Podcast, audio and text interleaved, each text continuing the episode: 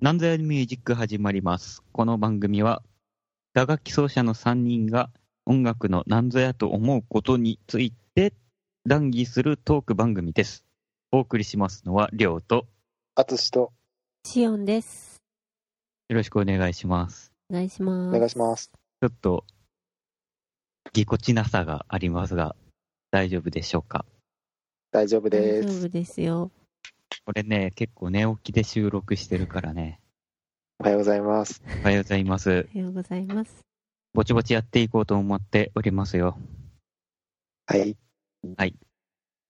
あのね、私ね、はい。週末ハンターやってるんですよ。何ですか、それは。もう一回。ハンター家業をちょっとやってまして、ファンファンまあ、今日もね、この朝の収録終わったらちょっとハンティングに行かないといけないんですけど、タほどうしちゃったんですかあのー一体どうしちゃったんですかもう浜松中のね、う。うん。大体そのロケーションは、もうハンティングしてきたんですよ。どういうことですかハンバーガーハンターなんですよ。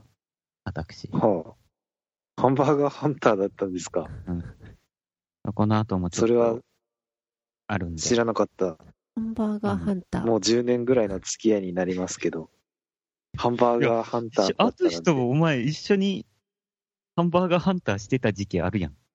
いやいや、僕は生粋のハンバーガーハンターですけど、まさかあなたもハンバーガーハンターだったと あ、は。そうなんですよ。実は、はいあの時、ハンターの認定受けてまして、実は。あそうなんですね。はいちょっと、淳さんにはいろいろとまたお世話になると思いますけど。いやいやいやいや、私もまだ駆け出しのハンターですから。あ、そう。まあね、狩猟生活大変よね。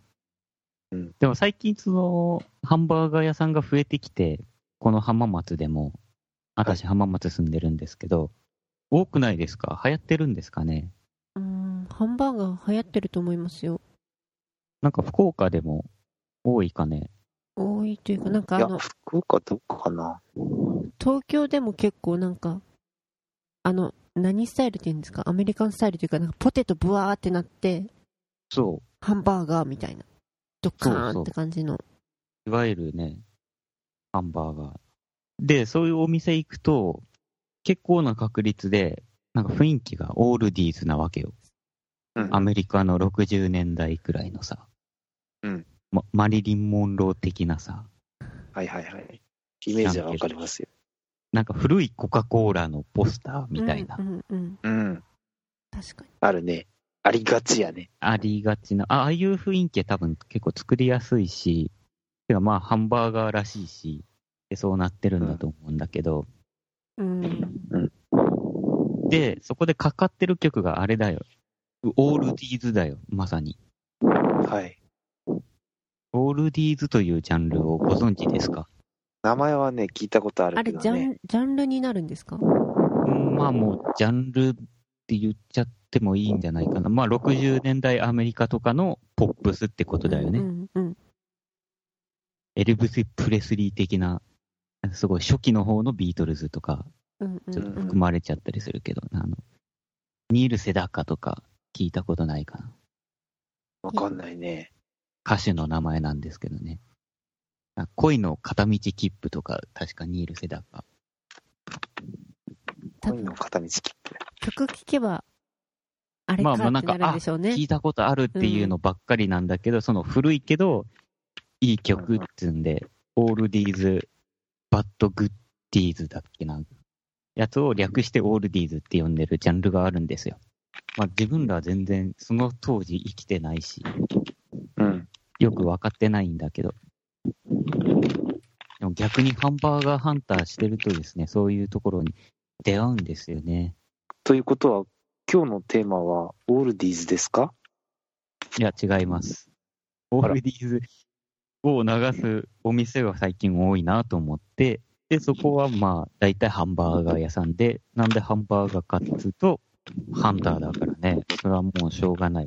割り切ってやっていくしかないよね。別に、いやいや、食べなくていいじゃん。 いやいや。それくらいしかないしょうもん。しょうがない、しょうがないって言って、ハンバーガー食べなくていいじゃないですか。今日もこれから行かない意見も。なん でそいやれ、どうしよっか義務な。感、義務感に駆られてるんですかそうだね、ミッションだね。前行ったところが、元その音楽スタジオ経営してる人が、ちょっとそこを辞めて、新しく始めたっていうところがあって、これ大丈夫ですか特定されないですか特定はされる、知ってる人が聞けばされる、できるんじゃない、う別に変なこと言わないから。で、やっぱ店内にもね、楽器が並んでて、うん、いかにも感じて、オールディーズかかってたし、うん。うんで、まあそこでね、出てくるハンバーガーもね、素朴な感じで、僕らがはん、あの、アツシと一緒にさ、ハンバーガーハンターしてるとき、自分らでもハンバーガー作ってたじゃん。はいはいはい。あの時のことを思い出すような味で、のあーふざけて自分らの作ったハンバーガーをクレイジーバーガーって呼んでたんだけど、そうですよね。そうそうあのクレイジーバーガーを思い出させるような味でね、そこもオールディーズかいって思ったんだけ ど、オールディーズな味でね、なるほまあ、ど。仮にクレイジーさんとしますか、その人を。はいまあかわいそうだね。。クレイジーさん いやいや、かわいそうじ ゃない。まあ褒めそてれる自分らのせいでクレイジーって名付 けられてる。いい意味でクレイジーってよく言うじゃん。でクレイジーさん、音楽スタジオしながらも、他のこともいろいろ、楽器のなんかリペアであったりとかしてて、まあ、多彩な人なんだなと思ってたんですけど、楽器作りの話になるじゃないですか、そうなると。うんで、あの楽器ってなんかすごい作り方しますよねっていう話になって、スティールパンの話になって、ほうほうスティールパンってあのトリニーダード・トバコのドラム缶の楽器で、作り方の最初の工程とかが衝撃的なんだよね。大体の人はハンマーでどんどん叩くんだけど、大砲の砲弾みたいな丸い鉄球をドラムに投げつけて、えドラム缶に投げつけて、そう落とし、投げ落として、へこませていくみたいなことをやる人もいて、えまあ、そんえなそれは結あ構の最初の一番外側のあの輪郭を作るためにそうそうそう、鉄球を落とすってこと最下初のの、こう丸いところっていうか、そうそう、全体的上にこのう、平らな面を最初はに半球型にへこませるじゃん。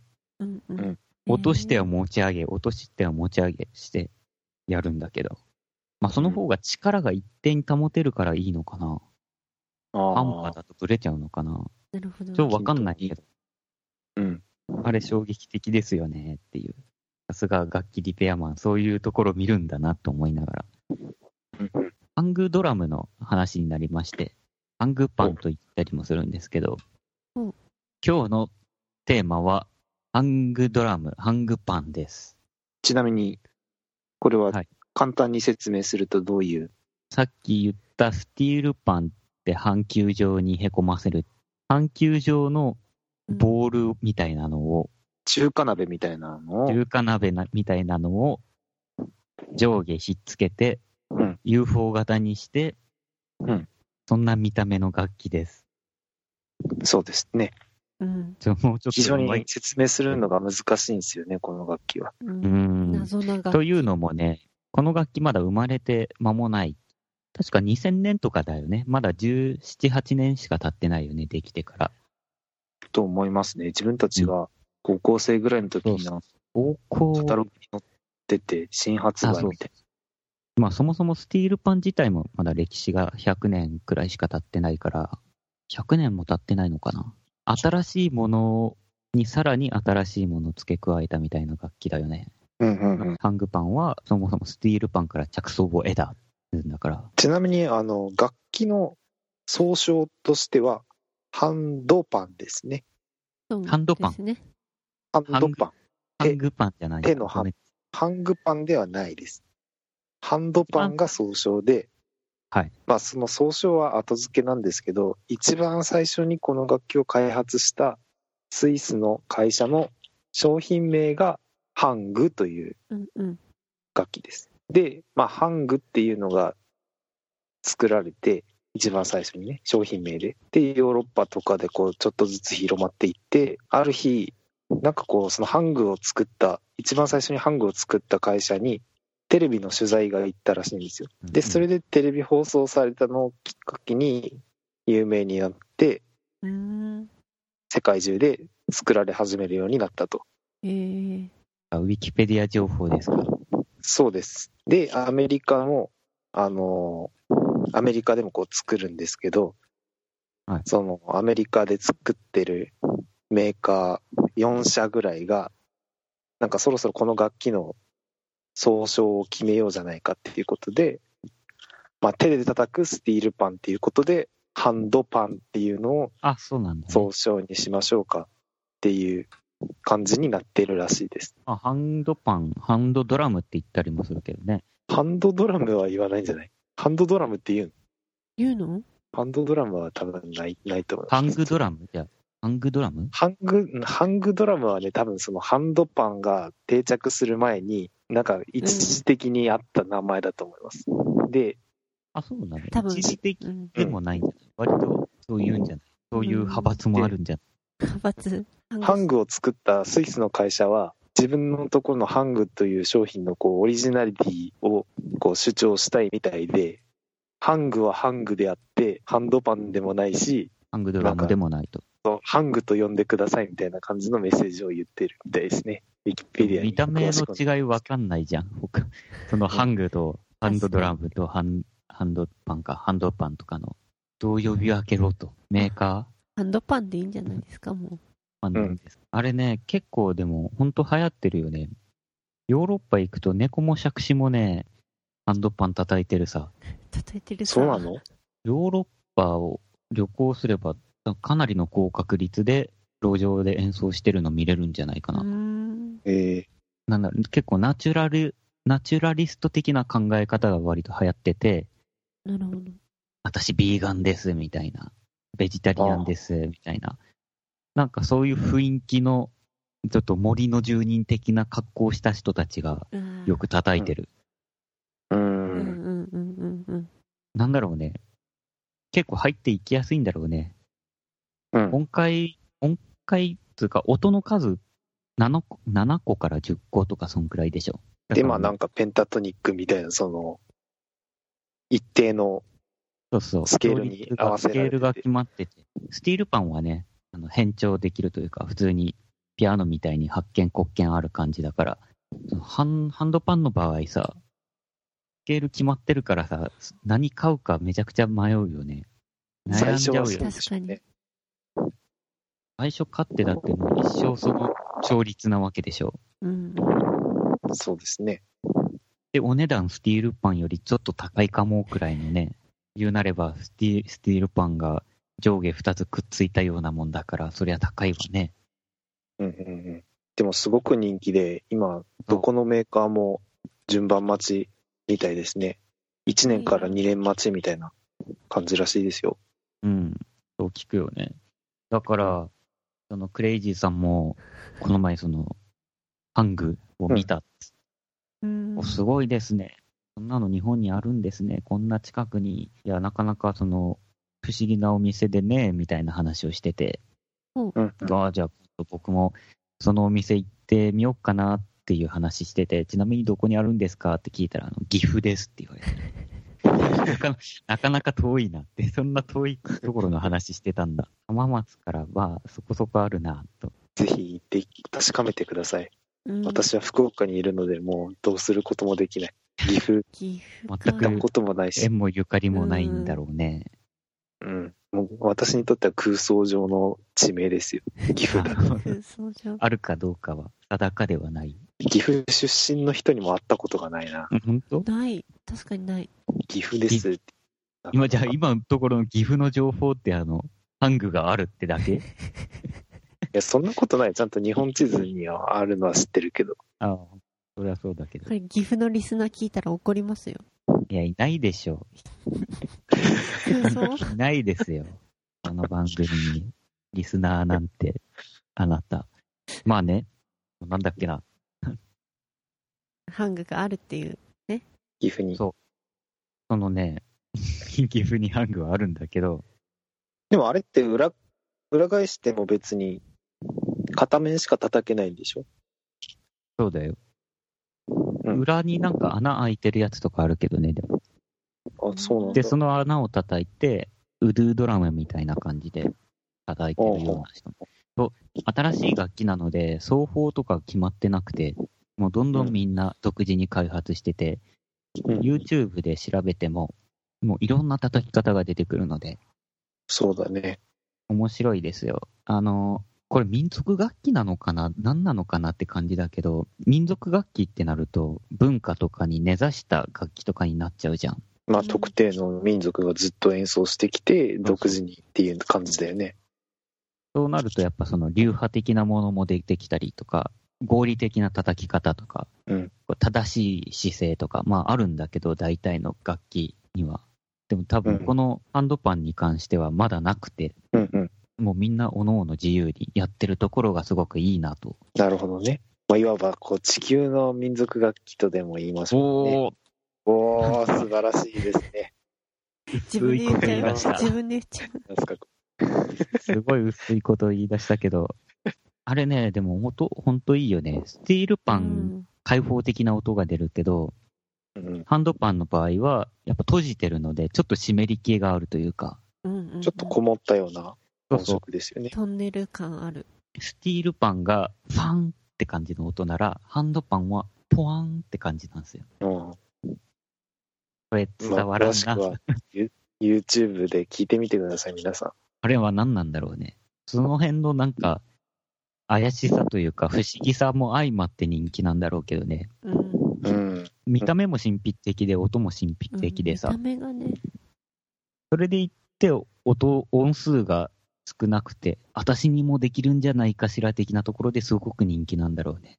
うん。そうだね。なんかこう、いろんなところを適当に叩いてるだけで、それっぽい、確かに。曲っぽいことができるから、そう。私ら打楽器奏者にとっちゃ、割とその、メロディー楽器入門としてすごく憧れる。ちょっとで今も、年もね、ほんと欲しい欲しいって何年経つよ。欲しいまた10年ぐらい言ってるよ、多分。 10年ぐらい欲しいとし10か年ず言っうとは言ってないけど、この気持ちは変わりませんよ、昔から。欲しいんですよ。なんか音階は決めてるいや、決めてない。決めてないのでもなんかあ、の、日本の音階とかもかっこよくないですかああ。いいですね。まなあんていうのどうって何の音階っていうと夜な抜きわかんないけど、なんかうん和風の音がスケールだといいかなとは思うけどね。日本人だし。いや、でもそれやるとさ、うんなかなかセッションできないよ。じゃあペンタトニックで いいや。そそんな感じ なん。別に特にそう別にねこだわりはない。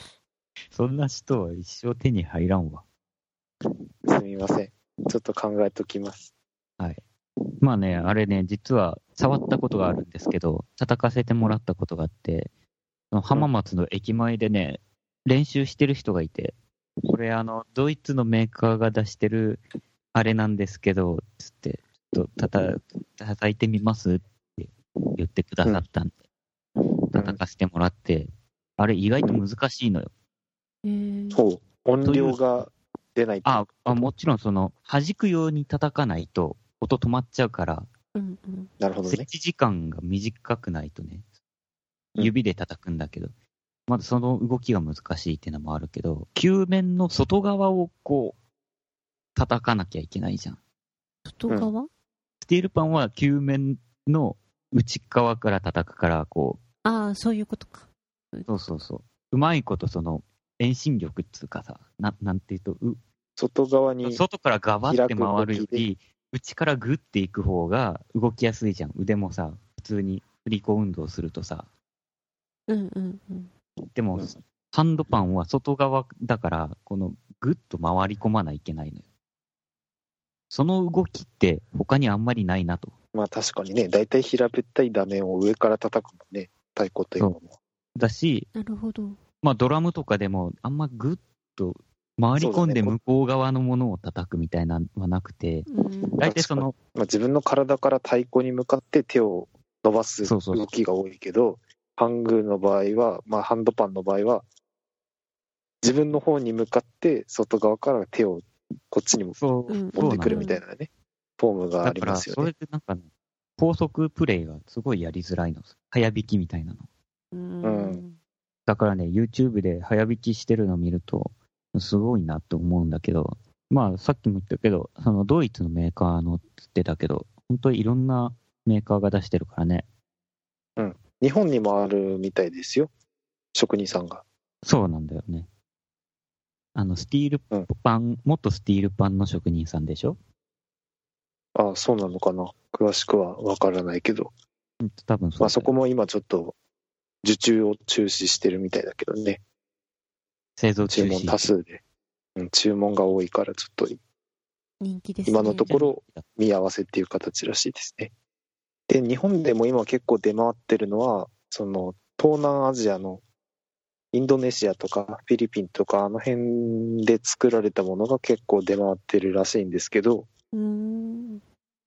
音のクオリティがあんまりよろしくないみたいで、まあ、ヨーロッパ製とか日本製とかのメーカーの方が音色はいいらしいですね。まあね、そこそこのお値段しますからね。うん。やっぱり買うんだったらいいものをそういい男のものを買いたいですよ。いや、でも本当、あれね、あれ買っちゃうと、なんかライフスタイル根底から覆されそうじゃない なんか、そんなに、 20万とかするから、ちょっとこれなんかちゃんとやらんとなってなるじゃん。うん、奏でれる音階もそれしかないから、音楽的にもそういう縛りが出てくるじゃん。ってことは、普通のセッションとかに参加できなくなるので、ううんん、うん周りになんかそういうハングにあ合わせてくれる人がいなかったら、もう孤独にやり続けるしかないじゃん。うんそうですね。結果、もう引きこもってしまうみたいなね。あ、ちょっと待って、今ね、配達来た。でもそれってムビラも一緒じゃ ねライフスタイル変わったんかなムビラ。その経験踏まえての今の言葉だったんですかね。かもしれない。周りにムビラに合わせてくれる人がおるけんよかったけどね。ごめんね。ハング届きました、いや、あの、ひよこ豆が届いて。あ ひよこ豆 3kg 届いて。なかめっなちかゃな買います。ハマってて、ムング、ムング豆、レンズ豆か、レンズ豆とかも最近買ってね、ちょっとマニアックな豆を、豆類に今ハマってるんですよ。インド系のカレー、カレーにするんですかカレーにします。ダルカレーですかダルにします。ダルはね、まあ、日本で言う味噌汁的な存在で、インドの。うんもうあれ飲むと落ち着くわーってやつですよ。おーハングドラムの話はどうなったハンドドラムの。戻しますか。いや、さっきライフスタイルが変わるねっていう話をしてたけど。うん。でも、りょうさんも、あれじゃないですか。スケールが決まってて、他あのあそう人いうとセッションできない楽器やってるじゃないですか。やってるじゃないですか。だからもうライフスタイル変わったよね。もう友達こいつしかいねえ。まああ の、ムビラっていう楽器やってたんですけど、やってるんですけど、うん本当にね、友達こいつしかいねえって時期あって、まあ仲間内でね、こう、ビーチに行ったりした時も自分、友達こいつしかいねえからっつって、ずっとムビラ弾いてたわビーチで。ムビラの他に別に普通に人間の友達もいいたわけでしょ、その場には。まあ、友達というか、なんだろう、バイト先の人たちみたいな。あちょっと、てか、あの、サーファーなんだよ、みんな。あ、ああなるほどね。サーフィンやんないからさ。うん道具も持ってないしさ。うん。でも俺にはムビラがあるから、ノープロブレムだっつって。ビーチで弾いてたんだ。ビーチで、ニュージーランドのビーチで弾いてましたよ。なるほど。多分そうなっちゃうんだよね、多分。パンクパンになると、さらにそれが助長される内向的に。あれなんか、演奏してる人見るとさ、占い師が水晶玉をさ、こう、ああ。撫でてるじゃん、うんうんうん周りから。ああいう、呪術的な感じが。でも、ムビラやってる人、旗から見たらゲームボーイしてるみたいな。そうなんだよね。ムビラってあの、親指ピアノ親指ピアノ類みたいな感じの楽器なんだけど、ゲームボーイくらいのサイズで、親指ピアノだから、もうまさに親指使って弾くんだけど、見た目完全にゲームボーイだよね。そう。画面っていうか鍵盤のところが見えなかったら。うん。股から見ると、ハンドパンの場合は占いやってるか、うんムビラの場合はゲームボーイやってるかの違いはあるけど、なるほどね。多分なんかそういったところで共感できるんですよ。ライフスタイルはこんな感じになるよね、みたいな。経験者は語る果みたたいしてな、ね本。当にそうかな。うんハングパン、ハングパンじゃない、ハンドパン同士で集まってもスケールとか違ったら困りますよね。そうだよね。うん。ムビラってか親指ピアノの場合は、あの、トンカチとかでコンコンやれば、一応音変えれるので、うんうんうん。調律を合わせて他の人とセッションはできるけど、うん。ハンドパンの場合、それもできないじゃん。そう。そうね。一回調律済ませると、あれもう二度と音程変えられない楽器だから。うん。なるほど。なかなかハイリスクなうん楽器なわけです、ねだよ。なかなかそれがそんなに人気っていうのが最初よくわかんなかったけど、人い気なや、んだでなもやっぱかっこいいっすよ、あれは。欲しいな。なんうん、 欲しいよね。うん。やっぱあれあるとね、でも逆にそれに合わせて音楽作っていってもいいなっていうくらいの楽器なので、そうそうそう。音色の素晴らしさがうん。欲しいな、欲しいな。欲しいな。空から落ちてきませんかね。 UFO じゃん、完全にあれが落ちてきた。なんか YouTube とか見てたらさ、一人で3台ぐらい並べてこう、ああ、やってるスケールが違う人いる。ハンドパンをや叩いてる人とかいるけどさ、一個ちょうだいって思うもん。 リアリティが高いものをさ、地球上でそんなに独占しちゃってさ、一個ちょうだいって思そうだう。よ、まあね。買いますけど、頑張って、頑張って、何かの機会に巡り合えることを願っています、私は。まだ実物も見たことないもんな。私は。うんあるっちゃあるあかるのよ、あるにはあるよ。路上でやってるの。そうそう。フランスのメーカーかなんかだったけどね。うん。なかなかといった感じで。ですかそういった感じなんですけどね。なんかあと一つ言おうとしたけど、もういいや。なんか言おうとしたけど忘れた。まあいいや、そんな重要なことやないやろっていうパターン多いね。まあ、寝起きだし、しょうがない。まあ、今回はこんな感じですか。ハンド、謎が深まる一方でしたね。うん、何これ楽器について解き明かそうと思ったら、謎が深まっていくばかりの楽器だったけど、いいでもすやっぱねこうね何これ、何これ何シリこれーズシで。リーズをちょっとやり面たい白いで。ですす。うん。今まで割とジャンルとか、もっと広い範囲から攻めていってたけど、こう楽器っていうね、点からこう攻めていくのもいいよね。